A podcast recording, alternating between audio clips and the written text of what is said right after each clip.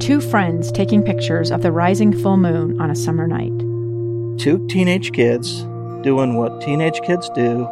When a stranger with a gun and a death wish changed everything. It was violent, it was senseless, and I will never understand it. I will never accept it. I'm Amy Donaldson, and unfortunately, we're all too familiar with stories about how violence shatters lives. But what we rarely see is how they are rebuilt.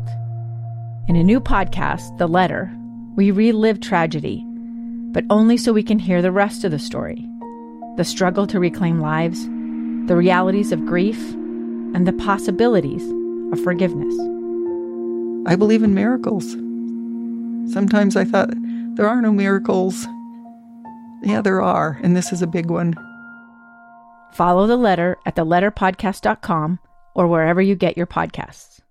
This is 30 year old Marlene Engelhorn giving a TED Talk. I am only here because I'm richer than you.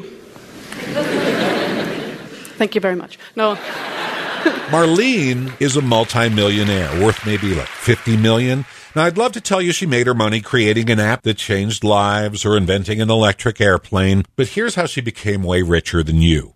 You ready? Her grandma died. At age 30, Marlene inherited a chunk of the family fortune. Her great great great great great great grandfather founded Germany's biggest chemical company. They're worth billions. So as soon as she blew out the candles on her 30th birthday cake, she met with the lawyers who told her the money's yours. Just go enjoy yourself. But Marlene was racked with guilt, knowing she did nothing to earn this money while others starve and struggle. So at this point, you expect me to tell you she's giving it all away. Nope. It's more bizarre than that. Marlene says the world has enough foundations doling out money for pet poverty projects. Instead, she's launched a campaign for governments to levy a massive wealth tax. She doesn't want to give it away. She's making headlines demanding the government take her money. And you say, what? Why the government? I know. The governments do horrible things. But in a democracy, at least we can hold them accountable. We have access to them.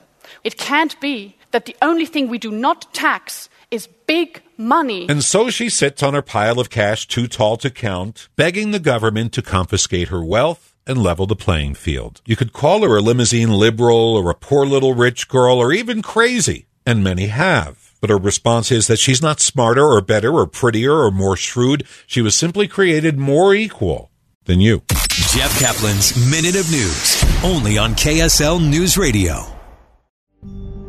It's the story of an American held in a dark Venezuelan prison. Then all of a sudden, they all kind of lined up. They pointed their guns at me. And this is the point where I thought, I'm going to die today. I'm Becky Bruce. I spent a year working on Hope in Darkness, which now has more than 2 million downloads.